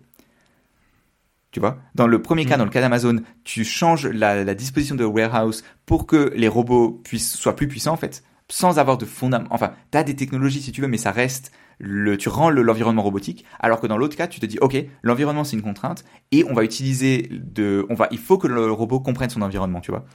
Et, euh, et c'est vraiment le, la différence de ces approches est vachement intéressante, je trouve. Moi, je trouve que ces approches, quand tu les expliques, elles sont un peu comme le VR et le AR. Tu sais, ah. tu mets des lunettes et puis tu es dans le monde virtuel et tu mets, et puis l'autre, tu interagis avec ton monde actuel. Et tu vois, nous, on a une usine et puis la question de la robotisation, elle se pose de toute façon. Mais vu que tu peux pas tout robotiser, bah, tu es obligé de robotiser des parties. Donc voilà, ça fait sens quand tu vois Amazon qui robotise le fait d'aller chercher et puis le fait de bouger des palettes. C'est un, un, un use case qui fait totalement sens. Après, si tu veux mettre des robots qui interagissent avec des humains, tu es obligé d'avoir euh, un humanoïde. C'est marrant parce qu'on en parlait aujourd'hui. Et c'est vrai que ce qui fait sens pour moi dans le futur de la robotique, notamment dans l'industrialisation qu'on appelle l'industrie 4.0, ça sera des robots qui peuvent apprendre. Tu sais, ça sera pas ce robot qui fait une chose. Bon, on avait un, la NipConf, la première fois, tu te souviens oui, C'est un robot, tu lui montrais, tu lui montrais, puis alors, ouais. Mais D'ailleurs, ils ont fait faillite entre temps. Oui, mais ils doivent avoir des senseurs parce qu'ils doivent interagir avec son monde réel. Il peut pas foutre une claque comme ça à une personne parce que sinon, tu dois le mettre dans une cage. Donc, tu dois avoir des senseurs et aussi, il doit être capable de faire plusieurs choses. Parce que s'il fait qu'une chose, en fait, voilà, c'est plus difficile à l'utiliser. Donc je pense la robotisation, elle arrive, hein, et c'est sûr qu'elle va être utilisée, mais elle, est utilisée dans des secteurs. Mais ce que j'aime moi dans cette robotisation du futur, c'est euh, inclure le AI qui rend le robot plus flexible. Il fait pas une chose, mais il fait des choses. Mais et il apprend à faire des choses. C'est un problème universel dans la mesure où si tu prends les voitures autonomes, c'est la même chose. Sur l'autoroute, elles sont autonomes depuis des années. Euh, et plus tu arrives dans des endroits un peu chaotiques où il y a en particulier des êtres humains, moins elles sont autonomes. Exactement. Parce que c'est ça. Et donc là, effectivement, Amazon a fait un pas. Donc ils ont sorti leurs robots des cages. C'est ça la, la, la, nouvelle en fait. Euh, ce qui est déjà un gros pas effectivement en termes de, en termes d'impact. C'est vrai que c'est peut-être pas spectaculaire parce que tu dis mais finalement tu fais la même chose mais tu viens de libérer de l'espace, tu viens de, de, la complexité. Toi, tu vas faire de la maintenance, tu peux t'approcher sans arrêter tout et puis bref donc c'est c'est vrai que c'est euh, hyper intéressant. Et si on regarde pas la technique mais on regarde les shifts qui sont en train de aller dans cette direction c'est c'est dû à quoi? Ben il y a euh, le retour des usines en Europe avec ce qui se passe en, en Chine et tout ça en Asie avec l'augmentation des coûts des transports. Quand tu ramènes ton usine en Europe tu te poses la question des coûts des salaires donc, tu vas commencer à, à, vouloir robotiser un peu plus ton usine. Après, tu as encore le problématique du Covid, euh, de tout ça, tu, qui rentre en ligne de compte. Le plus tu as d'humains, le plus tu as de risques, tout ça. La démographie. ouais, la démographie, du, le mal de trouver des, des collaborateurs, des fois, hein, dans, dans, certains, dans certains pays. Hein, euh, voilà, une vérité. Et donc, il y a tout ça qui fait, c'est un terrain tellement fertile à la robotisation que c'est incroyable, quoi que ce qui t'avais rien à gagner, puis maintenant tu as tout à gagner à le faire, même si la robotisation d'un domaine, elle peut te coûter 2-3 millions de 2 3 millions de dollars. Donc Mm. je pense que, or, ce qui se développe, je pense que les sociétés, elles sont vraiment prêtes à investir. Et on va voir une explosion de la robotisation. Bah, c'est rien. Mais en Europe, vous verrez dans les usines. Non, c'est clair. Et je pense qu'il est intéressant, c'est donc quand on voit des, des startups comme Covariant justement, ce que je trouve qui est vachement intéressant, c'est qu'ils développent un beaucoup plus. Finalement, le, le truc, c'est que le robot d'Amazon, ça reste le l'ancien monde entre, entre guillemets, hein, Oui. où tu euh, tu rajoutes, comment dire, tu tu, tu, tu tu restes dans des robots qui sont monotâches et finalement pour les étendre, bah, à chaque fois tu recrées un nouveau robot finalement, tu vois, tu recrées un nouveau truc où tu les rajoutes, bah il faut qu'il évite les gens, bah on va lui mettre un capteur euh, pour détecter les gens. Et on va rajouter un soft qui identifie les gens, tu vois, et, et tu rajoutes et tu développes le robot de, manière comme ça incrémentale où à chaque fois t'en refais un. Alors que ce qu'ils font Covariant, c'est que ils vont euh, ils vont créer beaucoup plus des capacités, tu vois, où le où tu vas pouvoir euh, étendre ce que le robot fait au fur et à mesure, tu vois. Tu vas créer un framework où au fur et à mesure le le le le le, le, robot il peut comment dire tu peux rajouter des capacités et tu peux l'étendre, tu peux passer d'un robot à l'autre, tu vois. Une fois que tu comprends comment apprendre au robot X, tu peux créer un, tu peux le, tu peux ajouter ces capacités-là à un autre robot. Tu vois, le, le, ça, devient plus généralisable. Et même si finalement il apprend pas tout tout seul, parce qu'il y a quand même encore le, le, le step de, euh, on ajoute le ceci à un robot et il apprend tout seul, c'est encore assez important. Mais le step de, on arrive à généraliser une technologie. On a, tu vois, si le robot, si par exemple, un robot arrive à, à, à, à- à- pardon, à, euh, attraper des choses et que tu arrives à lui l'ajouter sur un deuxième robot, que tu développes une technologie, par exemple, l'une une des technologies dont tu parlais, c'est il, euh, il développe des simulations ultra réalistes du monde pour que ensuite tu puisses entraîner le robot dans des simulations, tu vois. Et une fois que tu as cette brique-là qui est faite, une fois que tu arrives à avoir ces simulations ultra réalistes et à entraîner le robot de manière exponentiellement plus rapide, tu vois, parce que tu as des simulations, et ben du coup, ça te permet de, euh, faire progresser des autres robots beaucoup plus facilement. Et donc ça, je pense que c'est aussi intéressant, c'est que peu à peu, grâce aux briques de machine learning, de AI et tout, on arrive à faire, euh, à comment dire, arriver dans un, un, un- à une vitesse de progrès qui est beaucoup plus importante, je pense. Moi, j'ai une petite question pour vous. Donc, comme d'hab, qui a parlé sur les robots?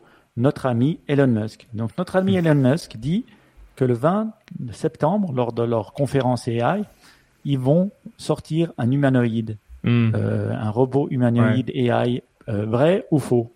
Euh, euh, franchement, je, je m'en fous. Elon Musk. c'est de la, c'est des bullshit, quoi. C'est des bullshit. C'est euh, un ego trip d'Elon Musk. Euh, J'ai zéro. Ça m'a. euh, Franchement, je, je ne serai pas devant mon écran le 20 septembre pour ça. Ok. Bon, Et toi? Moi, je, je sais. Baptiste? Je regarderai la conférence quand même, mais euh, j'y crois pas. Enfin, je crois pas qu'il va sortir quelque chose De qui va blow, blow our mind, tu vois. Je pense que ça va être, oui, ça va peut-être être un bon robot avec des bonnes capacités bien vendues, mais tu te diras pas, oh, il change la, la, la, la face de la Terre, tu vois. On espère avoir tort. Hein. Alors On- moi, ah, euh, clairement, je moi aussi. signe Alors, à c'est demain vrai. pour avoir tort. hein. C'est vrai que quand euh, il parle de Twitter et d'autres choses comme ça, franchement, il nous casse les bonbons. Mais quand il parle d'ingénierie, souvent, il fait ce qu'il dit.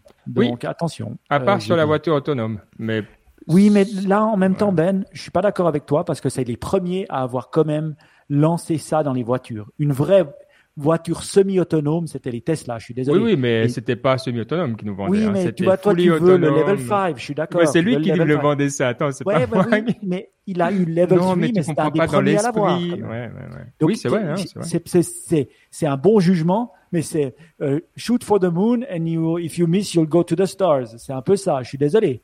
Euh, moi, en tout cas, des, toutes les Tesla, je suis pas un fan de Tesla, j'ai pas de Tesla, mais c'est les premières voitures dans lesquelles je suis allé qui étaient vraiment autonomes. Maintenant, je vois un peu BMW, Mercedes commencer. Volvo à, re- à arriver. Et c'était fou parce que je parlais autour de- d'une table et je disais bon voilà maintenant qui, qui- qui dans sa voiture a une semi-autonome? Je veux dire il y a plus de la moitié des gens qui ont levé la main.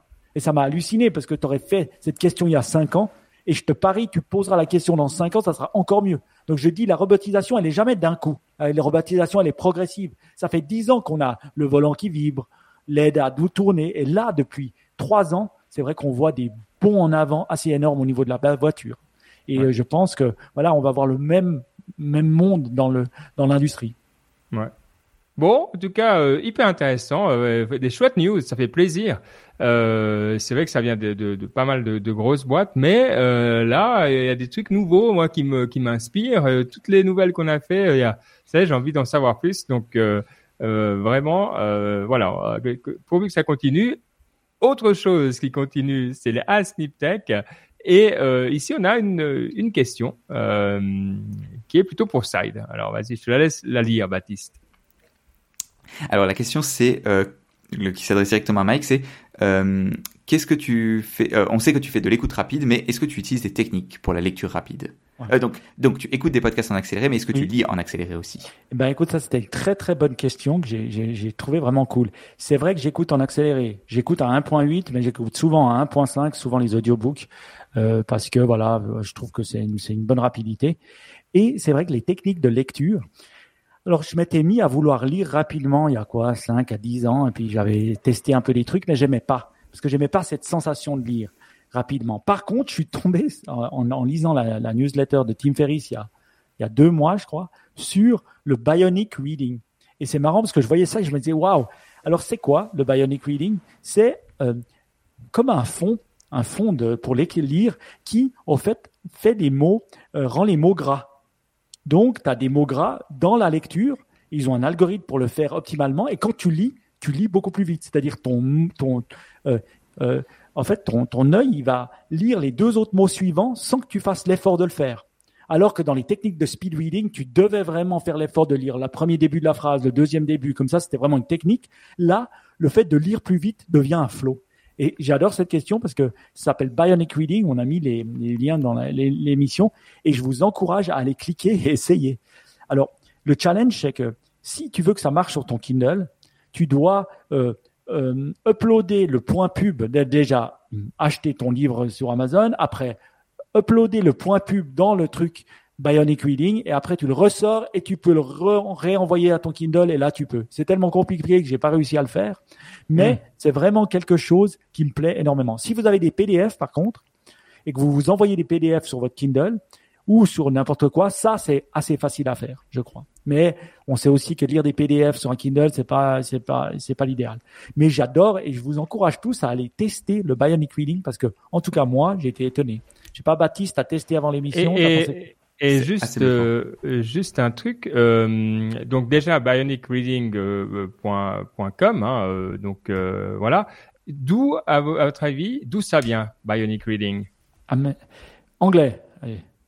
Ouais, alors, si c'était américain, effectivement, je posais pas la question. Non, Baptiste? Je sais pas. Alors, ça vient d'un endroit en Suisse qui s'appelle. Coire. Donc c'est Arrête, Cour. Cour. Cour. Ouais, c'est h u en r Graubünden. Graubünden. Donc c'est vraiment, euh, c'est c'est un peu la campagne hein, quand même en Suisse Oh, cette région-là. Suisses en plus. Et euh, voilà.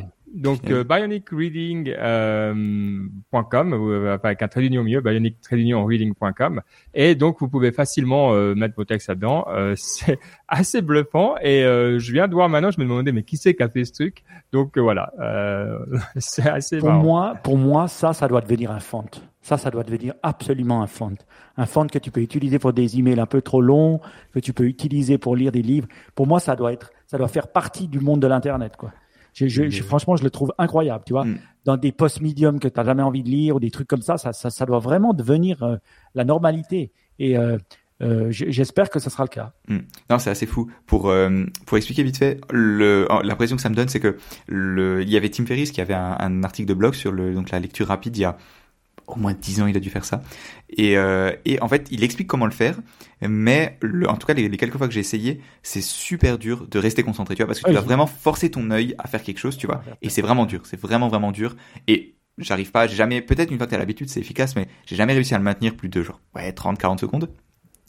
Et, euh, et là, et là le, donc la police, le euh, Bionic Reading, ça te, comment dire, ça te, ça le fait naturellement pour toi en fait. Naturellement, ton œil, il suit le truc. C'est, c'est vraiment assez incroyable pour le coup. Genre vraiment, c'est beaucoup trop simple à faire pour que vous ne le fassiez pas en écoutant ce podcast. Ah, bon. beaucoup, beaucoup trop vrai. simple. C'est vrai. Donc on a un type. Merci beaucoup pour la question. Ouais, elle et était cool. euh, du coup, on a même euh, réussi à y répondre. Donc pourtant c'était c'était pointu comme question. Hein, donc euh, merci et euh, très très cool et content d'avoir découvert ça. euh, effectivement. Donc merci. Euh, Mike aussi. On va passer bah, à ta partie. Euh, c'est la partie inspiration. On voit que tu as voyagé parce qu'il y a pas mal de trucs. Oui, oui, oui. Quand on voyage, qu'est-ce qu'on fait dans l'avion? Euh, eh ben, on, on prépare ses dossiers. on, lit, les dossiers des clients, on travaille, on se repose. C'est ça qu'on fait, non? Mais quand ça dure 10 heures de temps, tu as, quand même la, as quand même le temps de regarder au moins un film. Ah, ok, d'accord. Donc, euh, moi, tu vois, je bois plus. Donc, euh, j'ai pas la, le souci d'être de, fatigué après. Mais c'est vrai, euh, une chose que je suis fier de moi, je méditais dans l'avion. Donc, quand je me réveillais comme ça, comme, comme en fait, je prenais les mêmes habitudes que je fais quand je suis à la maison. C'était assez cool de faire ça. Euh, voilà. Et j'ai aussi regardé des films. Et j'ai regardé deux films que je pense qui, qui sont assez cool, euh, euh, que j'ai vraiment apprécié.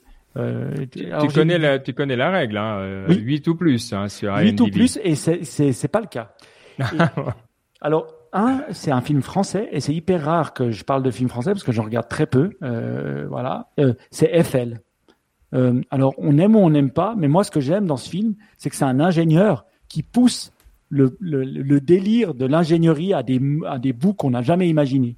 Et c'est un ingénieur qui a été aussi, ben voilà, un peu comme euh, Elon Musk mis sur un piédestal, mais aussi énormément critiqué, combattu, jusqu'à que ben voilà, la Tour Eiffel devienne ben voilà une icône. Euh, et donc, euh, je, je, trouvais le film vraiment bien fait. Euh, en plus, j'aime bien qui c'est Guillaume Canet, je crois, et je l'aime bien. Je trouve qu'il joue extrêmement bien dans le film. Donc euh, j'aime bien, avec une petite histoire d'amour dedans, un film français. Alors il a Romain, Romain Duris? Ah oui, c'est Romain Durus, c'est pas Guillaume Canet. Oui, t'as raison. Non, je crois pas. Ouais, Romain Durus, t'as raison. C'est pas Guillaume Canet, toi, je les mélange. Mais j'ai trouvé vraiment les gars forts. Seulement 6.2 sur IMDb, j'étais un peu étonné. Mais voilà. Deuxième film que j'ai regardé, que, que j'ai beaucoup aimé aussi, c'est King Richard. C'est le, euh, c'est le film sur les euh, filles euh, Williams, euh, sur les sœurs Williams et sur leur père qui s'appelait hmm. Richard Williams. Et voilà, c'est un peu le, le film alors, c'est notre ami maintenant Will Smith qui joue le père. Et ah. franchement, je crois que ce qui s'est passé aux Oscars avec la claque qu'il a mis à l'autre est arrivé en même temps que la sortie du film. Et je crois que ça a un peu gâché la sortie du film. en tout cas, c'est ce qui se dit parce qu'il y a eu, bah, voilà, à cause de ce qu'il a fait. Mais franchement, il joue incroyablement. Il joue bien. Il joue tellement bien que finalement, on oublie que c'est Will Smith. Hein. C'est toujours comme ça avec les bons acteurs. Et ce que je trouvais bien, c'est qu'il a été supporté par la famille. Hein, et on voit que c'est pas juste beau il, il dépeigne pas le père comme euh, tout beau, tout rose, tout si. Il y a quand même un caractère ambigu à l'intérieur avec ses bons et ses mauvais côtés. Et voilà. Euh, et, vraiment, on le voit dans le film, hein, les bons et les mauvais côtés. Euh, un des bons côtés, c'est qu'il a jamais voulu que ses filles fassent le tour junior parce qu'il disait que ça, te, ça, ça, allait tuer, parce qu'après tu arrivais chez les pros et puis tu étais complètement mort, alors que tout le monde voulait absolument. Et puis aussi, ça, ça c'est un truc. Et aussi comment il a dû se battre, parce qu'il venait de Compton euh, euh, dans, à Los Angeles, hein, qui est vraiment un des quartiers les plus pourris de Los Angeles, et il a dû se battre pour que ses filles fassent du tennis. Donc c'est vraiment assez incroyable. Moi j'ai beaucoup aimé l'histoire, euh, bien bien truc. Donc King Richard. Ok, bah nickel, bah, vive l'avion. Euh, 7.5 sur IMDb, ça va. C'est pas mal, on s'approche, parce que 6.2, 6.2 ça pique un peu. Euh, Mais t'as pas que fait euh, de regarder des films. Oui, j'ai beaucoup écouté des podcasts et d'ailleurs un qui est noté, le premier c'est pas moi, donc il s'appelle ah, le premier, ouais, le premier, c'est un classique parce que j'ai commencé. Alors, je vais vous le dire, mais euh, je vous la fais courte. Parce que vous savez que moi, je suis un grand fan de, de, de philosophie et en particulier, j'aime beaucoup le XVIIIe siècle et tout ce qu'on appelle les Lumières. Mais il y a un, un, corollaire, une conséquence des Lumières, c'est des révolutions qui se passent euh, un peu partout en Europe, évidemment également aux États-Unis, donc la révolution euh, américaine, et la Révolution française, c'est des exemples qui montrent un peu ce qui se passe quand on va au bout des idées des Lumières, avec tous les mauvais côtés aussi, hein, parce que dans la Révolution française, c'est pas, pas non plus euh, que, de la joie. Et donc, je voulais euh, me renseigner un peu euh, sur ces sujets, puis j'ai regardé des livres, et puis finalement, il y a ce podcast qui s'appelle Revolutions, qui parle de différentes révolutions. Alors ça commence avec la révolution anglaise que je trouve pas la plus intéressante. Là, j'avoue, j'ai loupé des trucs parce que c'est encore un peu proto, euh, voilà, en termes de révolution. Euh, par contre, après c'est la révolution américaine. Et franchement, si vous voulez comprendre les États-Unis, euh, je vous recommande d'écouter ce bout-là parce qu'il y a tellement de trucs où on se dit mais en fait, ce qui se passe maintenant, c'est grave, c'est dans leur ADN à la longue. Oui. Ça vaut la peine. Et l'étape d'après qui va arriver, je ne sais pas encore, euh, qui est la Révolution française. Et après, je crois qu'il a continué. Après, j'ai même pas regardé plus loin, mais je crois que maintenant, il doit être à l'Union soviétique et tout. Donc, il prend vraiment ces grands moments. Très, très cool podcast de celui qui a fait euh, Mike Duncan, The History of Rome, qui était un de mes premiers, euh, oui, un de premiers amours en podcast. Donc, voilà, quelqu'un de très, très, très, très, très bien. Oula, ça, ça a l'air pas mal. Ça a l'air pas mal. Il va, je crois qu'il va rentrer dans, dans les miens. Revolution. Bravo. En tout cas, merci pour le, ce, ce super truc. Alors moi, j'en ai deux. J'en ai un, euh, ben c'est, c'est une émission plutôt, et puis c'est un gaillard que j'ai écouté sur Tim Ferriss que j'ai trouvé vraiment vraiment bien. Euh, il s'appelle Jason euh, Port, Portnoy. Il a été un des premiers employés à PayPal, et Hmm. puis il a bossé pour Palantir, donc euh, pour Hmm. euh, l'ennemi numéro un. Euh, comment s'appelle-t-il? Euh, Peter Thiel. Et euh, franchement, Ouais. une personne qui a aussi, euh, ben voilà, il parle ouvertement aussi de son addiction, sa, sa porn addiction, et puis de la manière dont il a réussi à la dépasser. Euh, vraiment, et puis il a écrit un livre sur ça. J'ai pas lu le livre, mais en tout cas, il en parle dans le, le podcast, et j'ai trouvé vraiment intéressant. Tu vois, autant un humain qui a été euh, dans tout, qui a été proche de, de tous ces gens qu'on dit super intelligents, comme Elon Musk, comme Peter Thiel, comme Andreessen Horowitz et tout cela, et puis qui a fait son bout de chemin un peu différemment euh, qui était CFO de Palantir, des trucs comme ça. Et je pense Ouais. que voilà, super intéressant. Et puis super ouvert, euh, voilà, avec des avec des moments plus difficiles pour lui. Et je pense que c'est un beau, un- une belle discussion. Donc euh, c'est assez rare que les gens s'ouvrent euh, de plus en plus. Je trouve que ouais, Tim Ferriss, euh, il arrive à le faire parce que lui-même s'est ouvert, je pense, en expliquant ce qu'il faisait. Je pense qu'il y a de plus en plus de gens qui se permettent de le faire aussi dans son podcast. Donc euh, vraiment belle émission à écouter. Euh, Jason. Portnoy. Il a, il a aussi un podcast, hein, je vois lui-même, quoi. Donc, je Oui. sais pas s'il Ah, est connu ou pas, euh, qui s'appelle Perfectly Mentored. Ok, Bon, bah, je ne savais pas. Je ne savais pas. Je l'ai pas Perfectly écouté. Mental. Et Mentored. un autre podcast. Alors celui-là, attention, il est en français, mes amis. Oui, mais, mais Euh, qui se passe, ouais. en français, je l'ai reçu de ma tante qui m'a envoyé quelque chose. Donc des fois, il n'y a pas que moi qui envoie des choses aux gens, il m'envoie l'envoie aussi. Et euh, c'est euh, un, un podcast euh, assez incroyable qui s'appelle Dialogue, Dialogue en français. Euh, et euh, c'est euh, euh, il y a quelqu'un qui s'appelle Frédéric Lenoir qui a écrit Ah, un, ouais, ouais, un- ouais. un- un bouquin sur Carl Jung. Alors moi, vous vous souvenez, je vous avais parlé que j'avais lu la, la, la- la biographie, enfin j'avais écouté la bi- l'autobiographie de Carl Jung, Mémoire, ça s'appelle, alors, c'est très long, hein, 21 heures. J'avais pas lu tous les chapitres parce que c'était assez compliqué. Et au fait, en écoutant bah, Frédéric Lenoir qui parle de Carl Jung dans Dialogue, euh, franchement, on comprend pourquoi, parce qu'il dit lui-même que Carl Jung est compliqué, qu'il fait plein de tangentes et donc il le simplifie.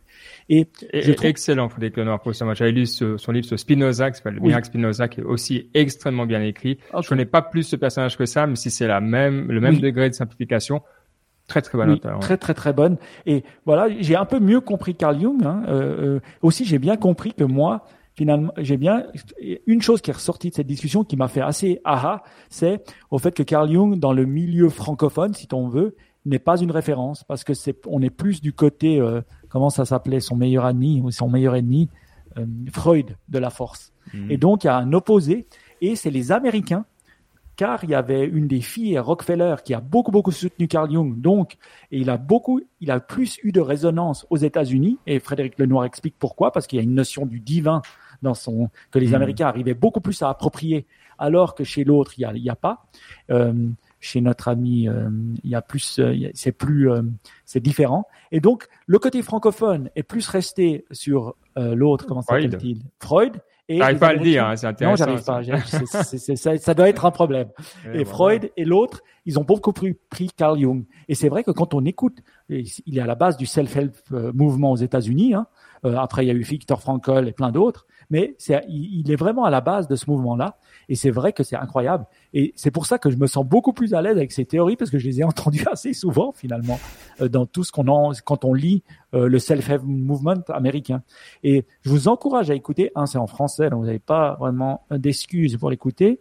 Et fran- franchement, Frédéric Lenoir, c'est incroyable. Et d'ailleurs, c'était tellement incroyable que j'ai downloadé son audiobook et il est aussi incroyable. Il est simple, il te fait comprendre Carl Jung avec des mots simples, avec euh, pas de compliqués. Et franchement, euh, euh, voilà, je fais des liens avec ce que je lis au niveau de la Veda et tout ça, qui lisait aussi.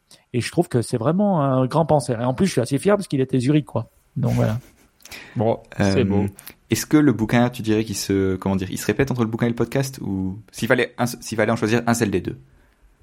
Je, ben écoute, pour moi, oui, il y a des répétitions, mais en même temps, le podcast, il dure une heure, puis le bouquin, il va plus en profondeur. Ah, c'est juste Donc un si épisode. t'aimes, c'est juste un épisode. Ah. Donc si si t'aimes ce qu'il dit, je moi j'ai eu j'ai grand plaisir à écouter ce livre. Ça faisait longtemps Ok. que j'avais. Aussi, il est simple. Je le trouve simple. Et Et, euh, et, et c'est ça que j'aime. Donc Ben, tu as, raison, si euh, il t'a fait comprendre Spinoza. Il faut savoir que Spinoza, la pensée de Spinoza, il le dit, était très proche de celle de Freud, de, de, de Jung, mais Jung n'a jamais étudié Spinoza.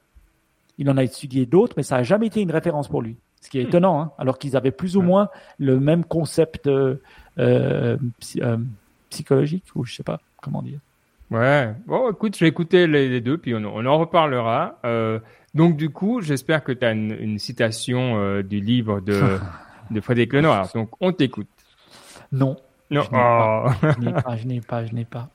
Euh, comme d'hab, j'ai quatre, et puis à la fin, en vous entendez, en vous entendant euh, parler, je me dis, bah, qu'est-ce que je vais dire? Alors, euh, je vais en choisir une. Allez. Et une de Ramdas, que j'aime beaucoup, hein, qui est ce, cet ancien prof de Harvard, qui a aussi développé tout le mouvement psychédélique aux États-Unis, puis après le mouvement de la méditation et autres, que je vous encourage aussi à écouter en podcast. C'est vraiment cool ce qu'il dit. Est-ce que tu es prêt à traduire? C'est parti. Il dit la chose suivante. Ride the wave of change without being wiped out by them. Ah, ok. Donc, euh, déjà, ride, euh, chevauche, non, c'est pas ça. surf. surf, ah ouais, surf, c'est, ah oui, surf, c'est juste, ouais, surf, attends. Surf euh, sur la vague du changement ou sur les vagues du changement sans te faire balayer par elle. Oui.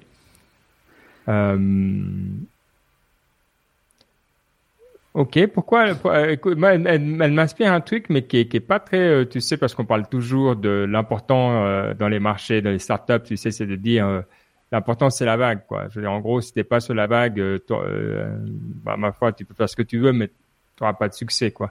Donc, donc, mais je pense pas que c'est ça qu'il avait en tête, notre ami. Hein. Moi, comme je l'ai changé, c'est que finalement, tu dois accepter le changement sans être balayé par lui, tu vois je veux dire, tu dois plus le surfer, le changement. On est dans des, moments qui changent, des moments intenses hein, en ce moment. Hein, je veux dire, euh, et ça va continuer. Si on n'accepte pas de un peu surfer cette vague, sans être balayé par elle, ben on est balayé par elle. Donc en la surfant, en acceptant le changement, on ne sera pas balayé euh, euh, comme bah, une. C'est vrai pour tout, mais c'est comme ça que je le comprends. Le côté que j'aime bien dans le côté surf, parce que je vois alors dans mon boulot, en gros, le, le, gros truc, bah, je gère du changement pour le gouvernement, donc ce que je me rends compte, c'est que tant que tu es dans le, le, changement que tu ne maîtrises pas, les gens sont dans la réaction totale. Mais dès que, par exemple, tu donnes un petit truc à faire ou tu as l'impression de maîtriser ton monde, d'un coup, tout le changement d'énergie, le changement de toi, de, de, volonté, tout ça. Et ce que j'aime bien dans le surf, le changement, c'est, tu vois bien que c'est pas toi qui gère le truc, mais ta, ta petite maîtrise, quoi. T'es sur ton, es dans ton petit bout de, planche, ben tu, tu maîtrises. Et euh, dans ce sens-là, je trouve, toi, il y a ce côté aussi de, ben voilà, quoi, de pas tout maîtriser, mais mais quand même. Donc je trouve ça, euh, je trouve ça sympa. Ouais. Baptiste, est-ce que tu surfes le changement? Euh, Oui, j'essaie, je pense. voilà, alors tout va bien. Quand on est jeune, on surfe plus. Ouais, c'est vrai. On se pose plus de questions. C'est vrai. Bon, en tout cas, c'était un grand, grand plaisir après trois semaines. Euh, Est-ce qu'on sera là dans deux semaines? Moi, je serai en vacances, mais je peux être là. Mais oui, euh, oui ou non. Moi, euh, je suis euh, ah, dans deux semaines. Tac, tac, ça fait le, ça bah. fait le 12. Le 12. Ah non, je serai à Montreux, au Montreux Jazz Festival. Pour une fois, ah je suis invité. Oui. Ouais, je vais samedi, ouais, Montreux, très bien le Montreux Jazz Festival. On vous invite tous à venir au Montreux Jazz Festival. C'est cool le Montreux Jazz Festival, vous verrez. Ou alors on prend, bah, du coup, on est en mode estival déjà chaque trois semaines. chaque trois semaines. Le 19, ah, mais je suis pas là le 19. Bon, alors on risque de se retrouver, euh, en tout cas dans cette configuration, euh, dans un moment. Dans un moment. euh, d'une façon ou d'une autre, ça nous fait toujours hyper plaisir si vous êtes arrivé jusque-là, c'est que vous êtes des purs. Euh, merci, merci, merci de, de nous faire cette amitié. Et puis, bah, à tout bientôt, euh, on, on, verra quand, mais ça nous fait plaisir. Profitez bien d'ici là. Ciao. Ciao, ciao. Ciao.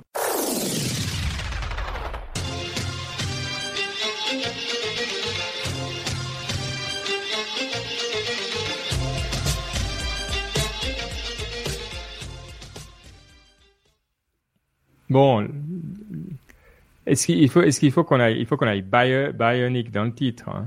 Euh, du surf bionic? Et t'as oublié Ben de dire aux gens de partager, de d'envoyer par WhatsApp, de liker. On le dit maintenant. on dit maintenant. Hein, vous oubliez pas, parce que tout le monde le sait, mais parce que nous sommes. euh, notre communauté est, non, mais notre communauté est incroyable. C'est, je veux dire, t'as pas besoin. On, enfin, on est, on est ensemble. On a besoin. Tu sais, le petit like. Tu crois? De plus en plus, je fais le petit like sur Spotify, et je pense que ça, c'est un tout petit truc qu'on peut faire, qui est vraiment simple à faire. Et puis euh, voilà, vous mettez la note que vous voulez, mais le petit like sur Spotify, c'est cool. Juste en haut à gauche du podcast, vous verrez. C'est bien. Et puis partagez à un ami ou à une amie. Voilà, c'est bien. Voilà. C'est dit. Ah, moi, j'avais, j'avais une citation que, j'ai, que quelqu'un m'a dit, j'ai adoré, mais je l'ai pas utilisée aujourd'hui. C'est parler dans les réseaux sociaux, c'est comme murmurer dans un monde qui hurle. Et puis, tu sais, c'est exactement ce qu'on fait sur Twitter. Tu murmures dans un monde qui hurle. oui. Ouais, c'est vrai. Et puis finalement, voilà, tu es là, c'est comment est-ce que tu utilises un microphone pour essayer d'hurler plus, plus fort que tout le monde? Mais finalement, c'est quoi? Tu es, en train. Il y a tellement de choses que tu murmures dans un monde qui hurle. Voilà. Oui. Hmm. C'était la petite citation pour les gens qui nous ont écoutés un peu plus longtemps. Oui, qui mérite. Mais quel est le titre de cette émission? J'en ai un. Robionique. Robot bionique. Robionique. Robionique. Moi, je trouve que ça roule sous la langue, j'aime bien. Ouais, j'ai aucun souci. Robionique. Ouais, écoute, ça, ouais, ouais, non, très bien, très bien. Il y a un truc que, effectivement, c'est, on comprend pas trop pourquoi, donc ça, ça remplit le premier critère. Et, mais en même temps, ça s'explique bien, donc euh, non, nickel. Hmm. Bon, bah, c'est bien. Euh, bon, bah, on verra pour quand on se, retrouve, alors. C'est marrant, je suis allé voir le site Bionic Reading et, euh, et le gars il dit hey, salut depuis les montagnes suisses, euh, donc ah c'est salut en allemand, ouais, trop marrant, genre euh, we are a small team, nanana, c'est super marrant. C'est drôle parce que ça fait ça fait plaisir des fois toi que ça arrive comme ça en fait c'est un truc cool puis hop quand tu regardes ah c'est ça vient d'Europe et hmm. même là c'est même de, de, plus, proche mais, mais, là mais là je pense pour un truc comme ça tu dois vraiment repenser à ton business model. En fait, comment tu te fais de l'argent avec un truc pareil? C'est dur. Hein. soit tu le vends. Franchement, moi, si quand je réfléchis à un truc, je me dis mais comment le gars, c'est vends-le à Kindle quoi. Vends-le à Kindle. C'est la meilleure chose que tu pourrais faire. Parce que euh, tu, tu, tu. Mais est-ce que tu vois peut-être des trucs autour, toi, parce que le, le, bah, rien que de mettre en gras des bouts, effectivement, mais peut-être que toi, tu peux. Euh, Ou tu sais ce que je ferais? Je, je le mettrais, je, je ferais un add-on de, de, de, de, Google. Euh, ils ont des API. Ah, ils ont, non, ils ont l'add-on de, je l'ai installé là, l'add-on Firefox, c'est pas mal. Ah ouais, ils ont l'add-on pour. Ah oui, je vais le faire. Je l'ai sur euh, Firefox là. Mais tu vois, par exemple là, je sais pas si c'est fait par eux. Tu vois, j'ai pris le premier sur euh, le ah, ah, store. tu viens de passer une belle saloperie, je pense. Bien. Merde. Ah, parce que moi, je le voulais mettre sur, sur Chrome. Sur Chrome, ils en ont un de eux sur leur site. Mais je pense que c'est de eux. Mais pas très bien noté. Hein. Ouais. pourquoi, pourquoi les gens aiment pas? Je pense que peut-être parce que ça marche un peu. À mon avis, c'est pas évident pour eux de différencier les sites, peut-être. D'ailleurs, j'ai vu un truc, j'ai vu, je sais plus quand c'était, un truc super intéressant sur, tu sais, le, le, mode sombre. C'est vachement mauvais en fait pour lire. Tes yeux, ils sont pas du tout faits pour lire. C'est horreur, cette merde. Ah. Faut surtout pas faire ça. Moi, tu sais que je comprends pas les gens qui font ça. Hein. Alors, ça, ça dépend. Ils, disaient par exemple, tu vois, quand tu écris du code, c'est beaucoup plus agréable d'avoir le fond sombre parce que la couleur est vachement importante. Tu sais, t'as le, l'éditeur, ah, il te met en. T'as pas le fond sombre Moi, j'ai jamais. J'ai ah, moi, j'ai tout en sombre. Ah, mais c'est vachement mieux. Moi, tu te crames pas les yeux. J'ai des écrans énormes. Sincèrement, quand je mets en blanc, quand il y a des trucs qui viennent en blanc, je, je, dois aller me cacher sous la table, quoi. J'ai pas l'habitude de la lumière. Je... Ben, ah ce qu'il disait en tout cas, c'est que l'œil, en tout cas pour lire, tu vois, si tu veux lire du texte comme sur un livre, le noir sur le blanc, non, le blanc sur fond noir, c'est vachement plus mauvais que le noir sur fond blanc.